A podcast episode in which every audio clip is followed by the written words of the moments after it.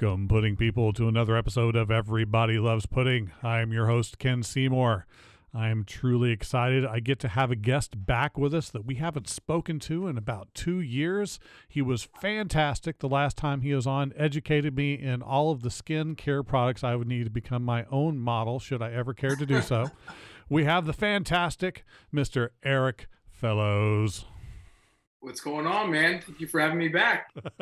I, I, I love having you here. I I had a lot of people tell me how much fun it was uh, listening to a, a slightly different perspective on what it was like in in being in just a gamut of different industries. So it was uh, yeah, it was well, really I'm, cool. I'm, I'm very flattered by that, and uh, any any information I could offer, especially for the skincare, I, I would love to offer uh, my expertise in that area.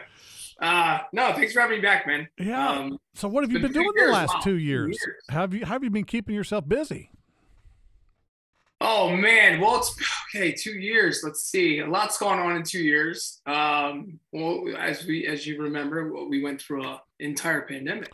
Some of it that anyway. was uh, that was interesting times. That you know, it's weird. That seems I don't until I like think about it or we talk. Anyone ever brings it up, it's like it was like not real.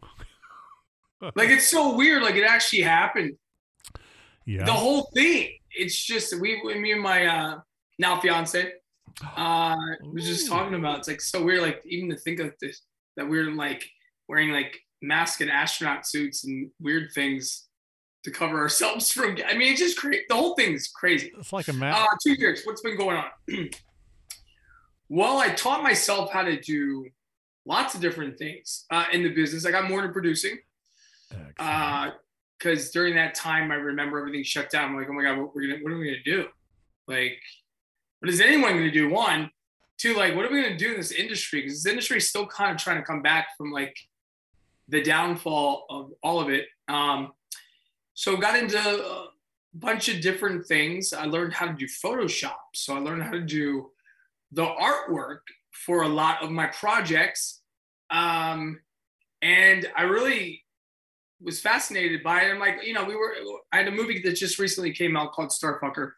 And I think even back then we were still trying to assemble this movie. It was like a five year process with this thing, man, because, you know, we had started back in 2017 initially, and it's such a, um, a, a very strong, like, contented film about Hollywood, but in the dark comedy perspective. Uh, and you have to really fine tune this type of pro, you know, this uh, machine to come out and, and not get destroyed by um, critics or and or the industry itself. yeah. So that was a very tough uh, situation to go through, and I was one of the main producers on it as well. I starred in it as J- uh, Jimmy Star. Uh, it came out uh, in September, finally, um, and it's done well. It's out there. It's on Tubi. It's on Amazon. It's uh, on Amazon here, Amazon the UK. It's in Tubi here, Mexico, and Australia. Uh, it's still um, reaching other platforms. I think Xumo TV just picked it up. So it's done well, man. It's highly rated. Uh, I, you know, I you know I was scared at first, wasn't sure, but I knew we had a I knew we we had a, a, a good product to deliver. Uh, you know, we, we did the best we could with what we what we were given. Uh, everyone did a fantastic job. I'm proud of everyone, and just try to market as much as we could. Very little means to do so. so I'm still pushing that thing, and it's still doing well actually, and uh, we're excited about it. And I'm just happy that it got the reviews that it did, and uh, we're proud of it. Uh, during that process, I done a bunch of different things. I, you know, I was on a series called Purgatory. Um, two seasons of that on um, Popstar TV, and last season um, I won Best Actor for lead drama or lead a lead Best Actor in a drama series for the Indie Series Awards. Woo! That was awesome. So uh, thank you to the Indie Series Awards again and to everyone that voted. So that was really cool. That was a very interesting uh, uh, series to be part of. Very crazy character, uh, and I was excited to play him because it was the first time I got to show uh, my lunacy side on the acting department. In the acting department, I mean, I've played you know nemesis characters or whatever protagonists, but this one I really got to push the boundaries. So that was cool playing Bobby. Um, uh, we now have a film called Divorce Bait That's coming out tomorrow uh, in theaters, limited in theaters in six different, six or seven different cities. Um, it's a romantic raunchy rom com. Uh, and I play the character Samuel Gray. He is uh, an interesting character once again. Uh, the writer and director, Christina, the writer, and Patrick, um, director, both husband and wife. Um, directors I've worked, eh, writer and directors I've worked with multiple times over the years, close friends of mine. Uh, she really gave me a really cool character to dig my teeth into. Uh, he's like an artistic um, sort of. Uh, he has this artistic sort of photographer arrogance about him. He, he's the uh, conflict in the film um, to uh, Alexis, played by Vanessa Vasquez, and and she um, is, is played op- playing opposite to Justin Birdy, plays Marco, and they're a married couple who um, I don't want to give too much away. If people have not seen it yet, obviously because it's coming out tomorrow, but some people have gotten early um, screeners. Um, she thinks it's uh, an interesting choice to fake a divorce online on um, social media to see which of their friends would come after her husband first. She's obviously uh, a character with uh, insecurities from the past and has hard time with trust issues. And she thought this was a great idea to go and try this and tells her, please don't do this. This is not a smart idea. And she used to be a successful hand model, per se, which is really funny. It's really beautiful girl. Uh, so it's funny that she was a hand model. And as this, the story continues, basically, uh, she ends up getting back into the hand model industry. She hadn't done it for years. I end up being the photographer on the shoot we had dated years before in the past and we had this kind of like really uh, intense relationship you know physical intense relationship it was kind of like the, you know, the one that got away but like it just didn't work out you know what i mean like so i my character kind of like never really got over her um try to like kind of maneuver my way back into her life finding out what's going on and about her situation, thinking that maybe this is my second shot. So I'm doing everything I can to get back into it, trying to smooth her in a sort of way. But Samuel is very, um, he's a show off. He's kind of a show off. So throughout the film, I don't know if you had a chance to see the screener yet, but he, he does particular types of things to try to win her back. And he's just, he, you know, he, he, he goes a little bit above and beyond to like show off too much. And he, he gets his in the film. Definitely. They, Christina wrote in some funny stuff. So that's so funny stuff. I really enjoyed uh, playing this role. Uh, everyone did a great job. Justin, Van, Vanessa crushed it. Great chemistry. Everyone in the in the film, everyone was cast was fantastic. And, and Christina writing it always, always gives me good stuff. And Patrick, I just I trust them both tremendously, and the whole team. Everyone did a great job. I really, I tremendously, um, I'm proud of everybody. So romantic comedies have always been kind of a staple. Uh, that's that's right. something that people love to watch and in, in, many different iterations. What about that particular genre do you think connects with the audience so well? Well, because they, they want to see the well, because the, the way that the romantic comedy is always set up, it's, it's set up by beats and, and, it's always set up for the happy ending.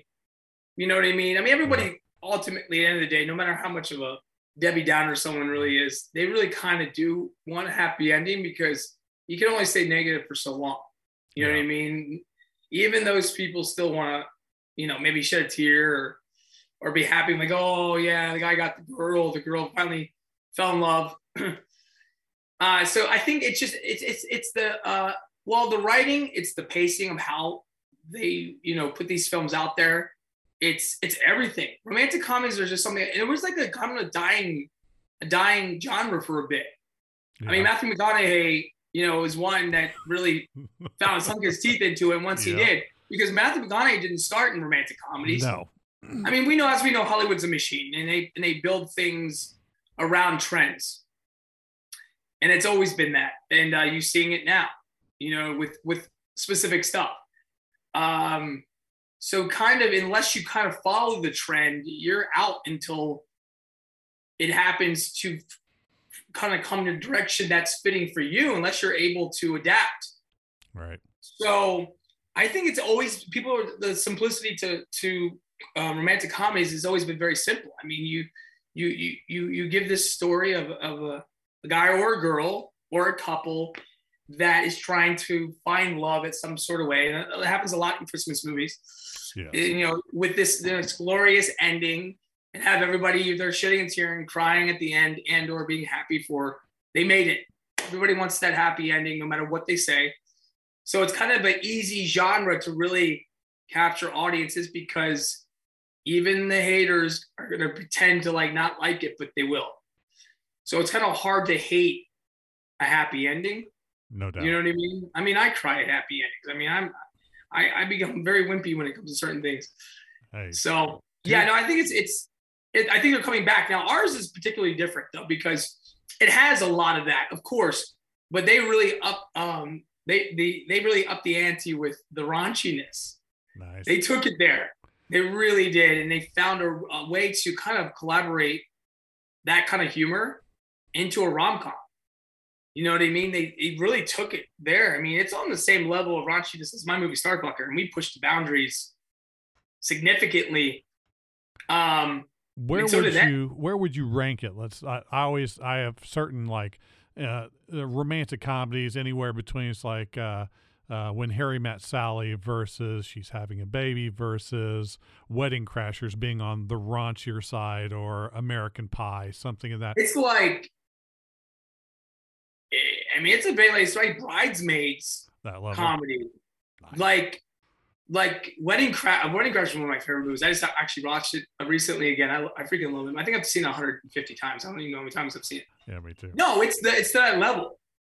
They really did. I mean, just say it's within the writing too, but everybody took it there.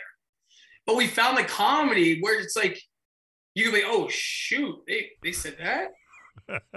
So and Bridesmaids kind of did the same sort of thing, yeah and they were very successful. So, you know, I, you know, I don't know originally if Christina when she was putting this together, um, the story, um, if that's what direction she really saw it in, or you know, I actually never asked her that. But I, uh, yeah, I mean, it's the level of Bridesmaids for sure, and it's super offensive. But like, again, I'm coming off of super offensive movie, so for me, I remember filming this because I we were in the midst of, um, you know, and post on Star Starfucker when we were shooting uh, the beginning of shooting Divorce Bait because it was during the pandemic, and we're like, shoot, what are we gonna do? All of a sudden, she hit me up, saying, "Hey, I got this movie. We're gonna we're gonna shoot it." And we, we were, you know, doing this being as safe as possible during COVID, but we were like, everyone's just like, all right, let's go. So when we're doing it, I'm like, this is hilarious. And then we had changed uh, certain aspects of it, like um, uh, when, because by the time this comes out, people will probably were already start to see it. You know, in the trailer, it shows me get stabbed with a pencil in the knee. Again, it's one of Samuel's moments where he's just going to go for it you know, when he first sees her on screen, when he first sees Samuel on screen, he like she comes, you know, she's in his studio about to shoot a hand model campaign, and he just goes and grabs her face and kisses her three times without even seeing, hadn't seen her in years, and he's just like, oh my god, and she's like, well, I'm married, and I'm like, oh, that's cool, very sweet, I'm glad, and she's just like, oh, Sam, you're basically the same person. So he just goes to try to kiss her again when they're eating hot dogs, talking about some story from when he used to, he used to love these big hot dogs they used to eat. Uh, So initially, she was supposed to take the hot dog. It was written, take the hot dog and just smash it in my face as a response to me kissing. So we're like, okay, that's funny. That's cool. And, you know, basically, you know, ma- mayonnaise and mustard and relish all over his face. That's cool. But that's kind of typical. right Like, how about you happen to be have your hair tied with a pencil wrapped up?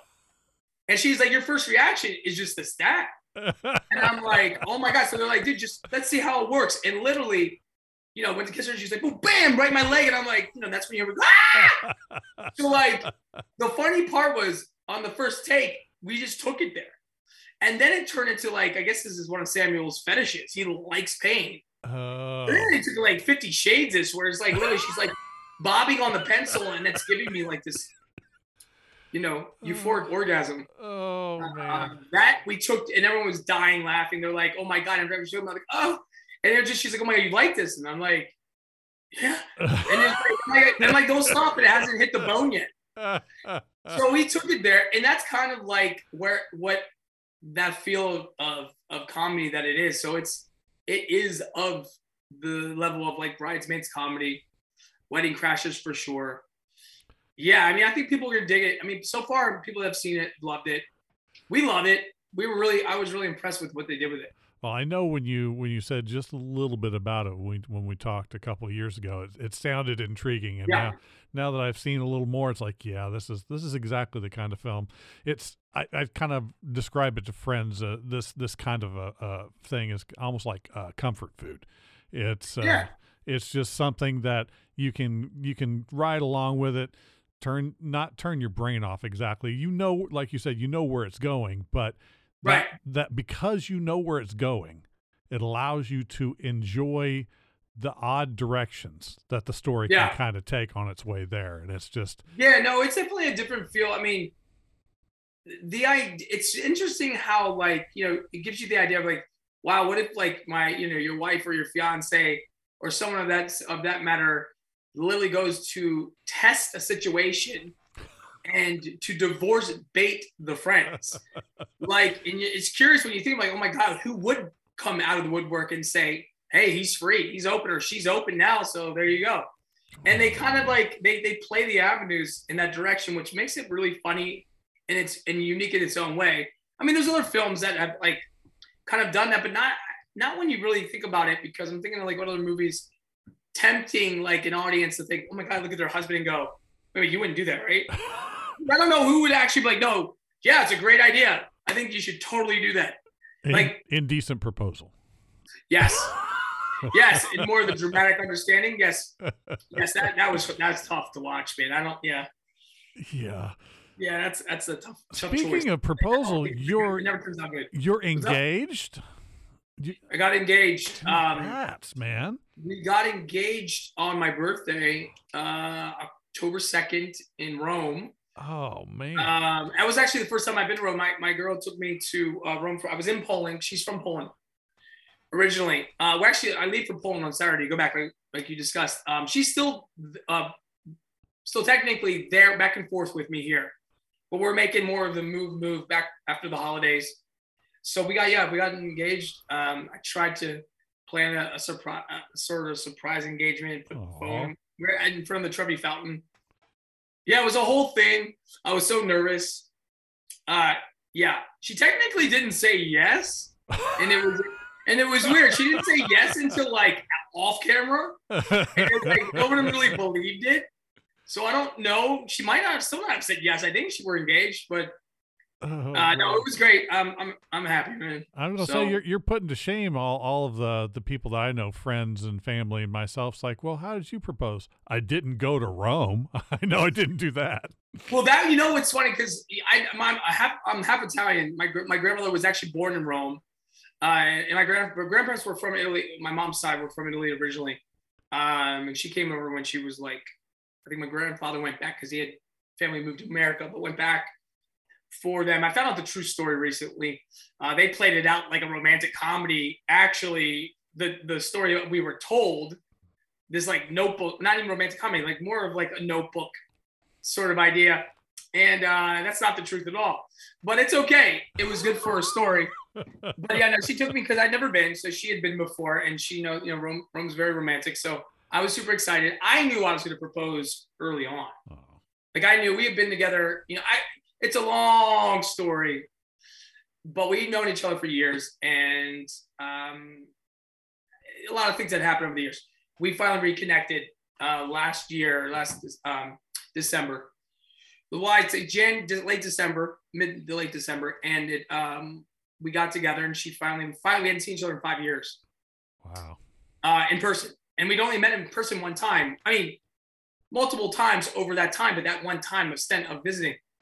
So we hadn't seen each other in five years. Uh, so it's kind of a crazy story, man. It's it's its own movie, really. That's Anyway, so uh, yeah, we went back and forth from uh, Poland to LA, and then I, you know, for my birthday, I was in Poland. She she had told me that she wanted to take me to Rome. So I already knew for months. You know, my mom already, everybody already, actually everybody already knew except her. She, for some reason, just didn't know, and I gave her so many hints, and she just didn't know. And I'm like, dude, come on. 'Cause I kept saying the Trevi Fountain. I was like, we have to go to the Trevi Fountain by a certain point during the day on my birthday because I was watching this show and it said it, if I click a coin at this particular time on my birthday, then this kind of luck this miraculous luck will happen.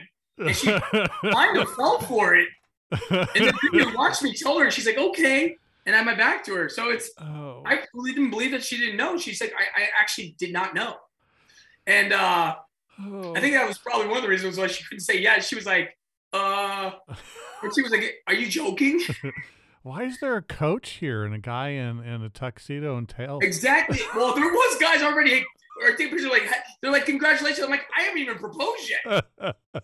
like it was crazy. But um, yeah, no, that, yeah. So yeah, I'm engaged. that is and awesome. uh, there you go. well, I am I'm so happy to hear that. That that is Well, that thank is a beautiful thing. I Uh, appreciate that. So now, did you already break to her that you had the uh, the the smoking issue? Because I saw the commercial with the with the nicotine thing. Oh, Velo? yeah. Dude, I'll tell you what, man. Um, I don't smoke cigarettes. No. Um, Uh, I, yeah, I don't smoke cigarettes, but I um the the the the Velo the uh, pouches are what it is, yeah. and it's so funny, man.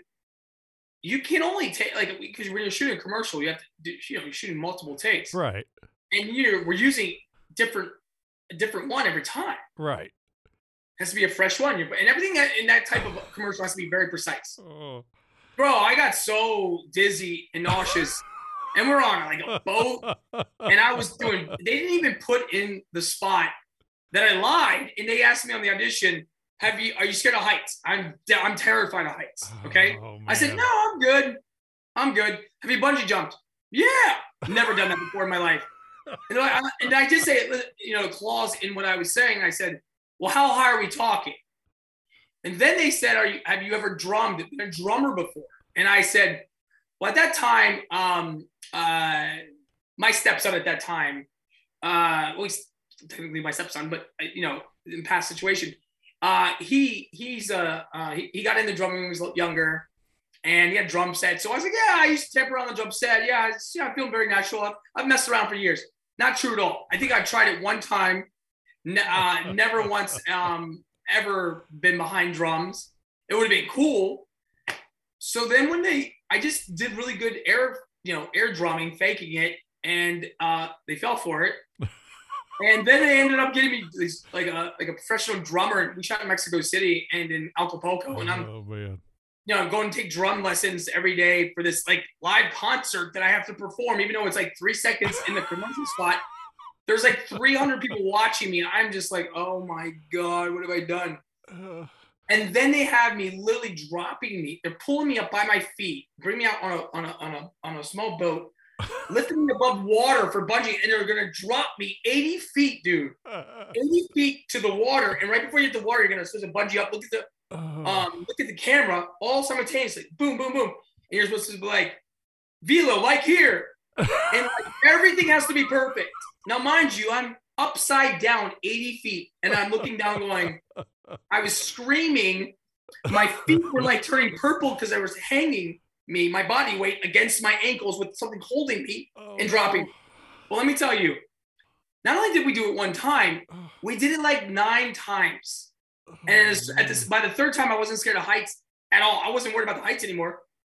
The first time they dropped me, I submerged in the water completely. Oh, I'm not supposed to hit the water, man. I'm supposed to like right before it. Oh no. So I go completely go into the water from 80 feet up. It was the I come up and I'm like, like here, like perfect, except he can't hit the water. Oh. So the camera went wrong. Every timing was off. And the funniest thing is, like, we had the shot on the first take, actually, or second take, we had it perfect, but it was out of focus. oh no. And then I, with my feet, I had the back of my ankles were all cut up from the, they had to like pulled off, put bandages. They had freaking uh, paramedics basically on set. My feet were, oh, it was a nightmare. And then they never even, and then they wanted to make sure we got the shot. So then they put me on a trampoline to get the shot and just flip it upside down, like I'm going, you know, like in slow motion. And they were just gonna flip me like I was dropping. So they're just gonna cut to a close-up shot of me going like here, but on the trampoline, and they never even used either one of it. Oh man. So like all of that, um, yeah. Uh, but the drumming they did, it actually turned out uh, cool. Actually, really, it actually, it actually all like looked like I knew what I was doing. but it was just funny. Like I had no idea on both sides. Man. But yes, no. As far as the Nicky, I got a little bit off course there. Uh, nicotine pouches, yeah, great guys. no, I was super nauseous, man. You can uh. only like suck down so, or you like have to hold it in your gum, and you can't just put one after the other like no. that. Like it's just like too much nicotine. Yeah, that'll that'll mess you up pretty quick. Oh yeah, no, it did, it did. But uh, yeah, I saw that. I just I was like, oh, that there, there's no way there's not a story behind that. no, there's so totally. Uh, there's way more stories to it too. Trust me, you have no idea. It, the commercial turned out great. Thank you to everyone that cast me and the production company, and thanks a lot. That's how I feel about that. Oh, so okay. Uh, just uh, briefly off topic, I, I feel I yeah. would be remiss uh, speaking to a man that travels about the world, especially yeah. in in the areas that that you're around. Um, since it's not the United States, the most popular sport is something different that's being celebrated. Are you? I know you. We talked a little bit about you. You know, playing basketball the yeah. last time. Were you ever a soccer fan? Have you been paying attention to the World Cup stuff at all that's been going on? Not at all. Me too. right now, my girl doesn't understand any other sports besides soccer. Right. It's funny because she's like, "This football that you guys play, I don't understand. What's why is he running?" And I'm like, "Well, what do you mean? Why is he running? He's taking the football to the end zone to score. It's the same objective of kicking the ball into the goal. She goes, but I just don't get it. Why are they running and why are they tackling, hurting each other? I'm just like, oh gosh. Because that's the point. Her actually, her mother played professional basketball. Oh. Yeah, and actually, it's something me and her mom have in common. Um, and we play when I go, when I go to Poland. We'll play this time too. We I played with her and her coworkers um, last time I was there and I don't play basketball too much anymore, but I used to play uh, pretty seriously my whole life. And uh, and I still I, I still have it. I still can shoot pretty well. but it was funny because like I was going hard because I'm very competitive. Yeah. But her mom, no, her mom was a great shot. Her mom was a was a point guard. um, and the crazy part is her mom's closer in age to me than she is. Hmm. Yeah. There's 10 years apart from me and my mom or my mom. Jesus, that would be weird. Uh, 10 years apart from me and her mother, and there is like a little less than 12 years between me, me and my girl. Well, that's actually kind of nice in some ways. It helps kind it's, of no, it's cool. No, it's some cool. cultural gaps, or not cultural, but uh, just uh, knowledge-based gaps. Well, we're in between the generations. I mean, right. so, you know, she gets most of why my personality is the way it is, and then her mother gets the other half of possibly why my personality is the way it is. Uh, so I'm a lot to deal with, so it's fine. But it's okay. Listen, they're Polish. Okay. I'm Italian, Swedish. I got a lot, you know, I got European in my blood. It, sure. it, it works it, it works out, makes sense. So we're we're cool, we're having fun.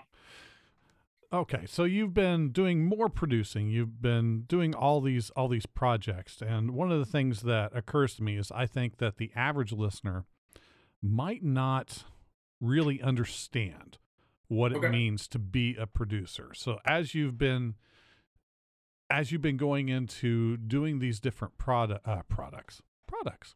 Pro- more some products right. It is considered kind of product. Kind of, yeah. So as you're establishing the projects, what does it mean to be a producer? You decide, okay, I want to make I want to make Starfucker. Mm. What is what is it that you do as a producer to make that happen? I took a deep breath for that because it's. I mean, honestly, the, answer to this, it's I'm I've had to learn actually because I even as an actor for all these years and being in the business and being on the talent side in, in front of the camera, learned a lot. I mean, I've many friends that are producers and directors, you know, writers, whatever, seeing what they do, understanding, collaborating on what they do. But until you actually do both sides, being the actor and the producer. Uh, it's it's it's the craziest amount of work I've ever seen in my life. I mean, I'm producing a movie, a couple of movies right now, but um, what I learned, you know, you find your your niche and you learn within that niche of what you're good. I'm more of a facilitator, more of the connector, connect the dots, bring the other talent, you know, find the money, right? Um, or find uh, connect the dot with someone who can find the money, uh, find the director, find you know the locations and stuff like that where I've learned. I'm learning where I have people in different areas for different things. Uh, like for instance, I have a movie that I'm producing right now called A Beating Heart. It's uh, I've, I've cast alongside with myself. I play the lead, but I've actually cast Vanessa Vasquez to play uh, opposite to me, my wife in the film Nice. um, from Divorce Bait, and uh, she's she's just awesome. So uh, you know, I'm looking forward to you know bringing her on to that, and we have such good uh, camaraderie and, and chemistry and, and, and Divorce Bait, and that was a lot of fun. And she's both sides of it, dramatic, and now she's learned she's a comedic actress as well because this was her first comedy. so for me, I've learned a lot of different things. Uh, I've also taken upon myself, like I said, to learn how to do the artwork because you know we would get people to for Starfucker especially because it was a very interesting sort of ordeal to create artwork for this thing right. because how do you show the viewer what you're about to watch without being too over the top because the movie is in your face Right. and I took it there. We did. We had, but we had multiple people try this artwork for for a handful of years, and paid many different people to do that. And it just they were good. They just weren't capturing. We just couldn't find where we were like, oh, that's it. Shit, that's that's it. And I was able. Finally, I figured it out. I just pieced things together, and I brought this artwork to the table. And I spent hours and days in trying to get that, you know, having it done like, oh, I'm gonna fix this, or I'm gonna, and finally, and I had to tell them that I found some professional, you know, artist to do it. And I didn't tell them it was me because every time I would bring it to the say it was you, it was like, oh yeah, yeah, this is good for now, but we need to find like real. So I made it seem like I literally found someone that was doing us a favor, and finally told them I actually did it. So it's funny. That's the artwork that went out. That's the one the distributor chose. That's the one that Amazon picked and put out, and Tubi picked out, and that's the one that's out there. So I, as a producer, I literally learned like I need help for sure, but I'm finding the things that I'm my strong points that I've learned over the years that I actually uh am, am very comfortable doing because I not that I don't trust others, but I see what it takes, and you know it takes a lot of attention, every aspect of it. So with a beating heart, I was more of the connect the dots. Um, you know, the writer, uh, producer of it, Daniel Blake Smith, who wrote my movie, produced my movie, uh, Texas Heart, that came out years ago. Um, he approached me with this film. You know, I'm attached to a few projects with Daniel, but this was um, one that we thought we could uh, piece together. And it's a psychological thriller horror, and horrors are always an easy genre to sell. One, two, people Right. love psychological thriller horrors. So, um, and I brought on Cybill Shepherd. Cybill Shepherd, I did a movie with uh, a few years back called Being Rose with James Brolin, and I played her son. And we've stayed friends ever since. And I talk to Cybill all the time. She's become uh, close to me in my life. And, you know, I brought this character to her as well. And uh, we're looking now for the opposite to her to play this role, Franklin. So we have a few prospects for that. And then, um, She's an icon. yeah, I know she's amazing. I've learned a lot from her. So she's really excited, excited to be on board. So I have Vanessa and Cybill attached, and then we just got um Billy Slaughter, who's been done a ton of movies. So he's come on board. Uh, we are very, very close to uh, locking all of it in and looking at an April start date. Uh, we're de- depending on two different locations that we're going to be shooting in, whether it be Connecticut or Mississippi. So um, we're looking to get that started in April Hmm. at the latest. So that's that's the closest, um, but that's this this is, this is the soonest we we could start shooting it. But it's been in in kind of like the pre-pro position for the last few months, trying to figure it all out. And again, coming out of the pandemic, it, it's been very difficult in this business because a lot of people, a lot of that energy changed. hmm You know what I mean? Yeah. and and just like what people are looking for changed and you know look being lucrative why the everything has changed so trying to find you know budgets have changed where you would shoot this for a lot more even before and it's not of course the more money you shoot more you know we all want to make a living Right. Right. but also you know what they're asking for is different delivering these films are different it's just it's it's all a very different process and streaming is becoming so prominent that it's made it easier and harder because there's so much going on and it's, it's oversaturated. So it's like every person I know is just trying to figure it all out.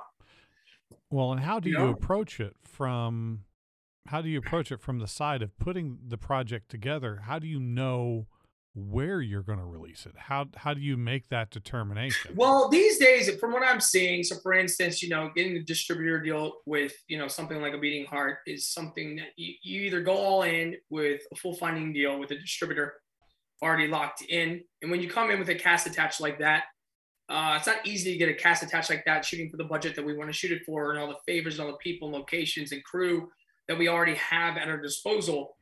To come in with a full package like that, it, it's a lot easier. It- you know, selling a script to you know a production company or to a however you want to call it, you know, studio filmmaking is a little different because it's a machine over there. Independent films have become its own machine. So now Right. you'll see a lot more independent films coming out because the streaming avenues are allowing that, and you can, which is good, which has helped a lot of us um, artists. But you, really, it's just it's a lot of time and, and, and persistence, and knowing. It's really always will come down to knowing the right situations, knowing the right people over time, trusting you to pick to pick up that phone. You know what I mean, or answer that email back. They Yeah. trust that you delivered before uh, or if you come in with the right package. You know, I try to set up this package for this film. It's a small cast, you know, and it's not it's not too many locations. So, and, and what it needs to feel like is very sort of that, you know, uh, eerie sort of town feel, Victorian home, kind of like from like the 20s sort of feel. So, which in you know Mississippi and or Connecticut, something like that. There are multiple places we can Oh, shoot yeah. it. But we have teams in different places that can knock this out and you know, it's, and they're also shooting shoot um uh, shorter day uh shoot days. Like they're shooting like amount of days. I mean, like you know, we shoot this movie in 15 days. Ooh, It's like to shoot that to shoot a kind of movie like they were before. They'd be at least a month. right. You know what I mean? So everything's changed. You're shooting everything quicker. Um, everything the turnarounds are just faster So which is crazy actually you're asking a lot from people it's not like you know a studio again is a machine Right. also a lot more money they have a lot more time to do things so we we don't have time at our disposal here we have to go fast so you Right. have to make sure what you're doing everything's on point you don't have time to waste so here's here's a question then on that. If you've got this much faster turnaround time and you're trying to achieve a specific goal in in terms of tone and appearance of the scenes, doesn't that put just a, an enormous amount of pressure on the editing side? Because if you've already shot Oh, for yeah. those 15 days, did you get what you actually needed? How can you know if you well you pray uh, you pray but also you know you're hiring you know D, uh, dit is on on on set and also editing as they go so that's the main you know that's the main the biggest factor of and knowing what you have per day and literally this is the gamble you take of hiring the right team so that's why you're hiring people that you've done this with before and know you can get it um, on a bigger set you know with a bigger cast and stuff like that you know that's going to extend your days. I mean there's just no way. This is just a smaller cast. There's only eight characters in the film and taking place in really two or three locations tops. So you can actually get it done. And i've you know i've worked mark david who's directing who also directed starfucker and also texas heart and multiple films that i've been in. He's a very close friend of mine. I already know because and i've sat through all the editing all the tedious times especially with starfucker which is something I, you know, it's a movie I want to, I always love, but uh, I can't, I can't watch for a while. I can't. I hope people enjoy it. I'll watch it in a couple years. I, I just, Got to but it was, distance. it was. I'm glad I got a chance to play a character like this because it, it was something I, you know, never thought I would get to play. It, it was, it was very true to real form of life. So that was what's wild watching and going. Oh my god, I'm almost like displaying what I really went, a lot of what I went through yeah. and still go through really i mean times have changed but we really did put a, a pinpoint uh, a period of time in hollywood for all those years and a lot of that really you know we upped it with the comedy and exaggerated it but that is we we didn't there's nothing we showed that does not happen and there's actually we we actually um lessened a lot of it so it wouldn't be so aggressive. Uh, it went through about 150 edits. I don't even know, man. Because trust me, we took it there.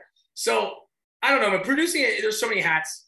There's so many hats with it. Uh, I know, like what I'm, my what I've learned over the last few years is my specialties, and as time goes on, I'll keep learning new things. But mine at this point is really just bringing everyone together, piecing a lot of the, the cast per se, and then going after the people for that are, you know, I know that may be interested in this type of film.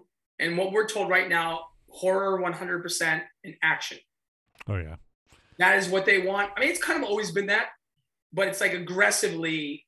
If you got that, then they're half the time these people don't even read the scripts, mm. which is wild to me. They see a concept, they see a, a cast assembled, they're like, "Oh, let's do it."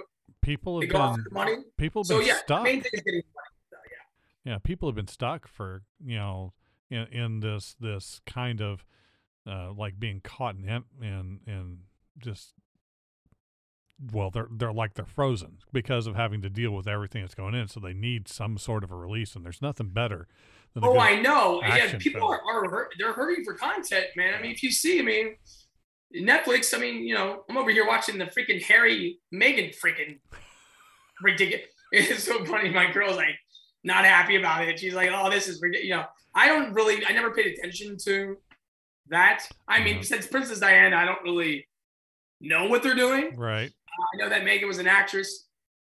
Um, she was, in, Harry she was in a good show. Harry. Yeah, huh? so she was actually in quite a good show. No, I like Suits. Yeah, Suits was a good show. I yeah, that's how what I had known her from. But I I like Suits. Yeah, that's actually a show that that's the type of show that I would like to be on. Actually, that'd be a Suits is cool. I would actually now play. I played a oh played a lawyer a few times. Actually, I forgot to mention. So I have a movie. Actually, Mark directed as well. Um, it's so funny because yeah, I know recently I haven't worked on a movie with Mark uh, directing wise since Starfucker. Um, work on uh, other aspects of it, but of stuff, but not not as directing. So first movie back that direct he directed me is a movie called Sunlight.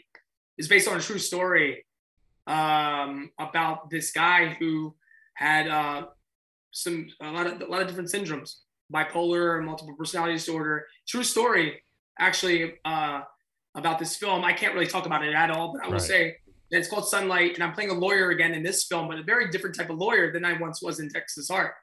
So, and um, I, you know, I, have seen, I've seen a lot of it. They, I think they just locked picture. We just, we just shot it about a month and a half, two months ago. So uh, they're looking to probably get that thing out there sometime in 23. Uh, but it's a really good movie. Really, really, really uh, artistic, artistically shot. They did a great job with it. Mark did a great job. Um, so yeah, he always takes on these very interesting films. But I brought him for a beating heart to direct. Nice. So I'm excited. So this is cool. So yeah, no, it's this is the thing. It's it's about like any other businessman, but especially entertainment. It's finding your your your team.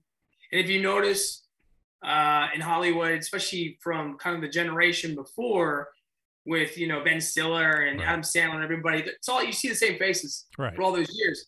And then like, you know, or you know, Judd Apatow with everybody, Seth Rogen, all those people, you know, the only real way to succeed in this business is to have those trustworthy people behind you because you are you really aren't anything man with, with, without your friends yeah. and, it, and in true in true friends you know it can turn very quickly yeah so in hollywood it's not is accepting of uh, they for, they're forgiving uh, you notice, like many things, people went through trials and tribulations, but they'll also eat you up in a second. Yeah. It's one of those towns, even when you're Tom Cruise, man.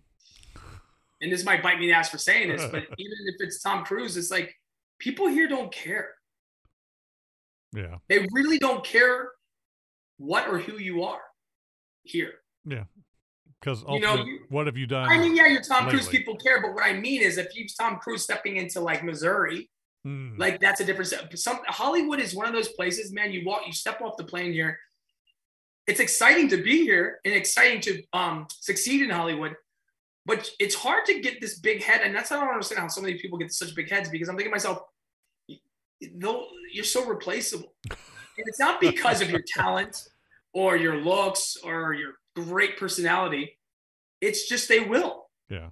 You play. It's a trend to be playing a game, but it almost becomes like a competition and it's very interesting if you don't stay humble in this business and you don't realize, try to keep the best group around you and friends, man. No, I mean, you're replaceable in two seconds. I've had a lot I learned the last 20 years, man, and just trying to keep the this you know good groups and and you know just being as good of a friend I can be to people, and just having that back behind you, man, because it, it can turn very fast. So it's crazy. I know it's one of my favorite things to to just see the the relationships between professionals develop. I mean, you you like you're talking about the the same directors, the same producers, the same actors tend mm.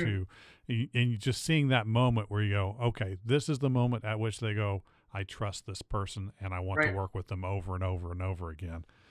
Uh, so what we need to do is we still need to get you uh, somewhere uh, near Kevin Feige, so he can see that. I, I still want you to be like. Uh, I still want you to be that that Johnny Blaze superhero. You know, they've got Blade coming up. They can they can fit in a new. Uh, I know. I, listen, man. I'm trying. To, I get a lot of different people will say, I'll see like you know people write to me or say something. Why don't you know why why are you not up for this or you should be this character? Some some comic book heroes I've never even heard of before. Actually, uh, I would love to play Johnny Blaze. Uh, that and it's funny, it kind of like suiting to my personality. Yeah. Uh, and, and for you to see that, I get what you're saying. Uh, and I would love playing a character like that. Hey, I you know you never know. I, listen again. This business is very weird. one yes, second you literally are this person, and one introduction leads you to this particular thing that happens to be leading you to this thing. I mean, I strongly believe a lot of this stuff is connected. We fail to remember that stuff sometimes when times get rough and you start to lose that faith in things. Right. And then you look back when something does happen to go a direction, you're like, oh my God, I get why all this just happened, why I struggled through all this in order for me to get here. And you almost you appreciate the struggle more than you were so upset for so long. I've been through it up and down for years. I know. And so I don't, I mean, listen, let's make me Johnny Blaze. I mean, that's what I need to do. We'll we'll we'll we'll start a campaign. We'll go on all the social media if we can find Feige or that, and we'll do we'll do hashtags and try and get people to to, to follow along, see what happens. Well, this is the thing. This stuff does happen, though. Right. You see what I'm saying? Right. Feige, come on, let's go, Feige. I mean, come on. Yes. I, I think as soon as he just looks and goes, you know, the because I know I can I see what they're doing. The Midnight Suns are coming just from from what they've released. It's just a matter of exactly when he's when they're in the process of doing it. So yeah, if they're going to do it anyway, then there's a chance, maybe. Well, I just think that you know because how these things really work, man. It's again, it's it's it's there's short lists from people that are you know kind of thrown into the mix, you know, unless somebody comes out of like left field somewhere. It's just the it's the connecting the dots again, man. Yeah. It really, really is. You just it, it could be as simple as it literally, you know, they saw someone walk down the hall in the building and goes, "Oh my God, I, that's the guy or that's the girl," randomly, and they say, "Hey, do you mind reading for this role?" And you would never have thought that that would be asked to you. And you're just like kind of blown away, like, what? All these people are lined up.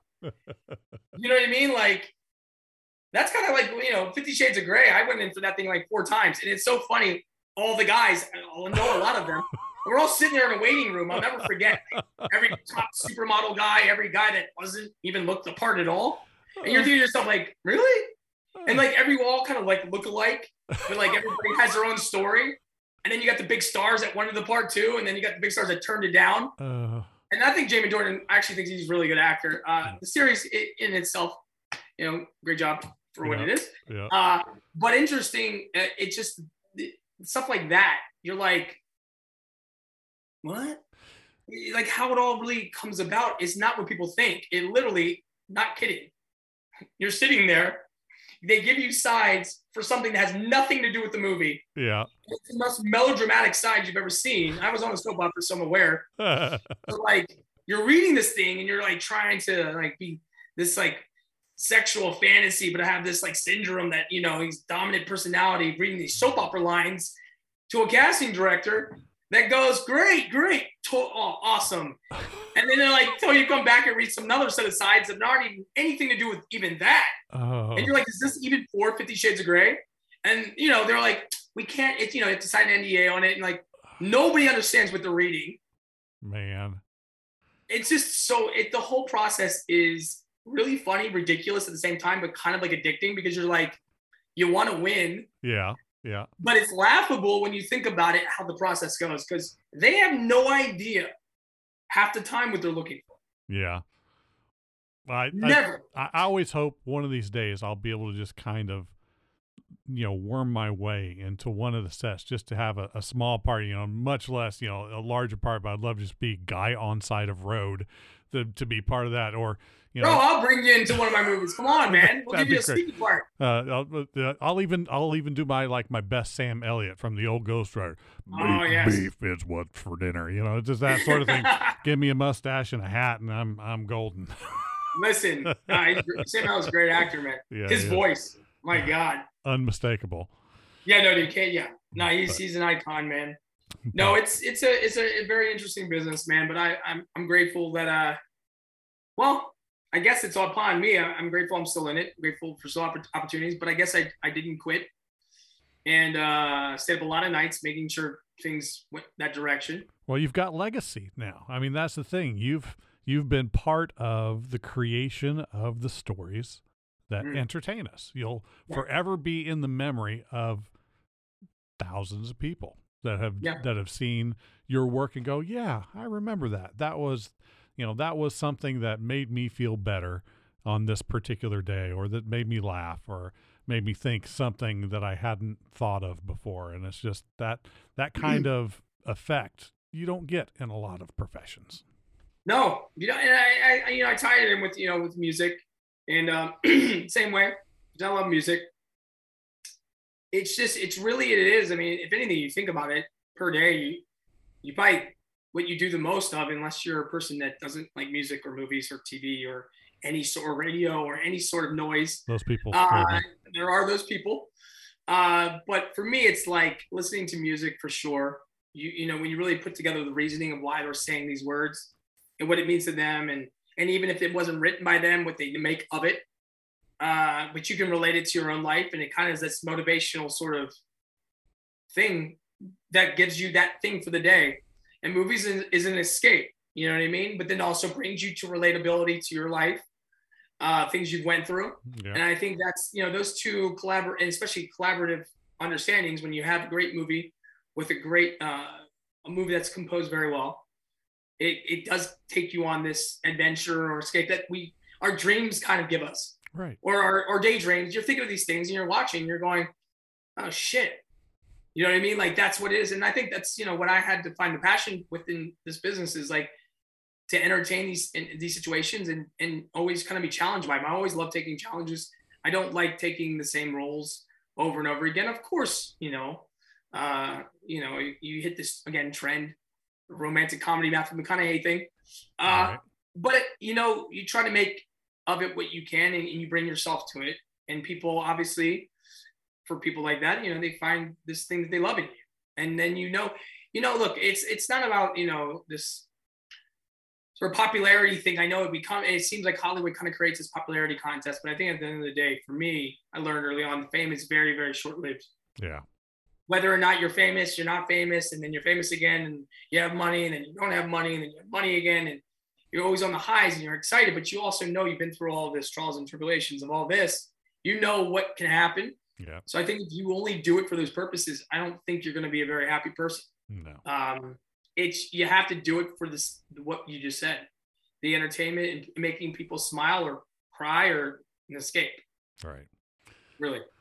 Well, I, I cannot thank you enough for taking the time to, to talk with me again and to, to bring to light some of the behind the scenes magic in this new film that you are in. Like you mentioned uh, at the time of this recording, it's releasing on the 9th of December. Uh, you should definitely see, you said it was on Tubi. Well, no, Starfucker Sorry. is on Tubi. That that was Right, already that's right, already right, out now. right. Tubi and Amazon or Prime Video, and then in the UK and also Tubi, Australia, Mexico, and But- US. Divorce Bait. And then Divorce Bait, yes, that is the newest movie that releases in well, it's eight o'clock here. It's eleven o'clock East Coast. Well, yeah, it releases uh, like in four hours. Uh, but now, but it when people can see it, actually, still, I think it, once it's twelve oh one, yeah, it releases at Pacific time in four hours and two minutes. That's exciting. So, December 9th, yes, it's in theaters. Uh, same day VOD digital platforms, so you can, you know, Vudu, iTunes, Amazon Prime, Google Play, all the platforms. Awesome. You can check it out in. Yeah. And I'm telling you, if you, if you haven't seen the trailer to this yet, just pull up the trailer. Yeah. It is it is clearly a lot of fun. Everybody involved looks like they had a lot of fun making it, and. I think that it, it will come through. I'm really excited to see it myself. Yeah, I, I'm, I'm, I would love to hear your, your thoughts towards it. Yeah, you're gonna laugh, man. Yeah. Yeah. they they did a great job. I'm proud of everyone. So everybody watch it. Divorce bait tomorrow. Uh, I mean, obviously it'll be on after that. So if you can't watch tomorrow, then you watch the next. That's right. So thank you so much for having me on, man. It's always been a pleasure. We have a good time every time. It is it is awesome. Thank you again. Thank you, brother.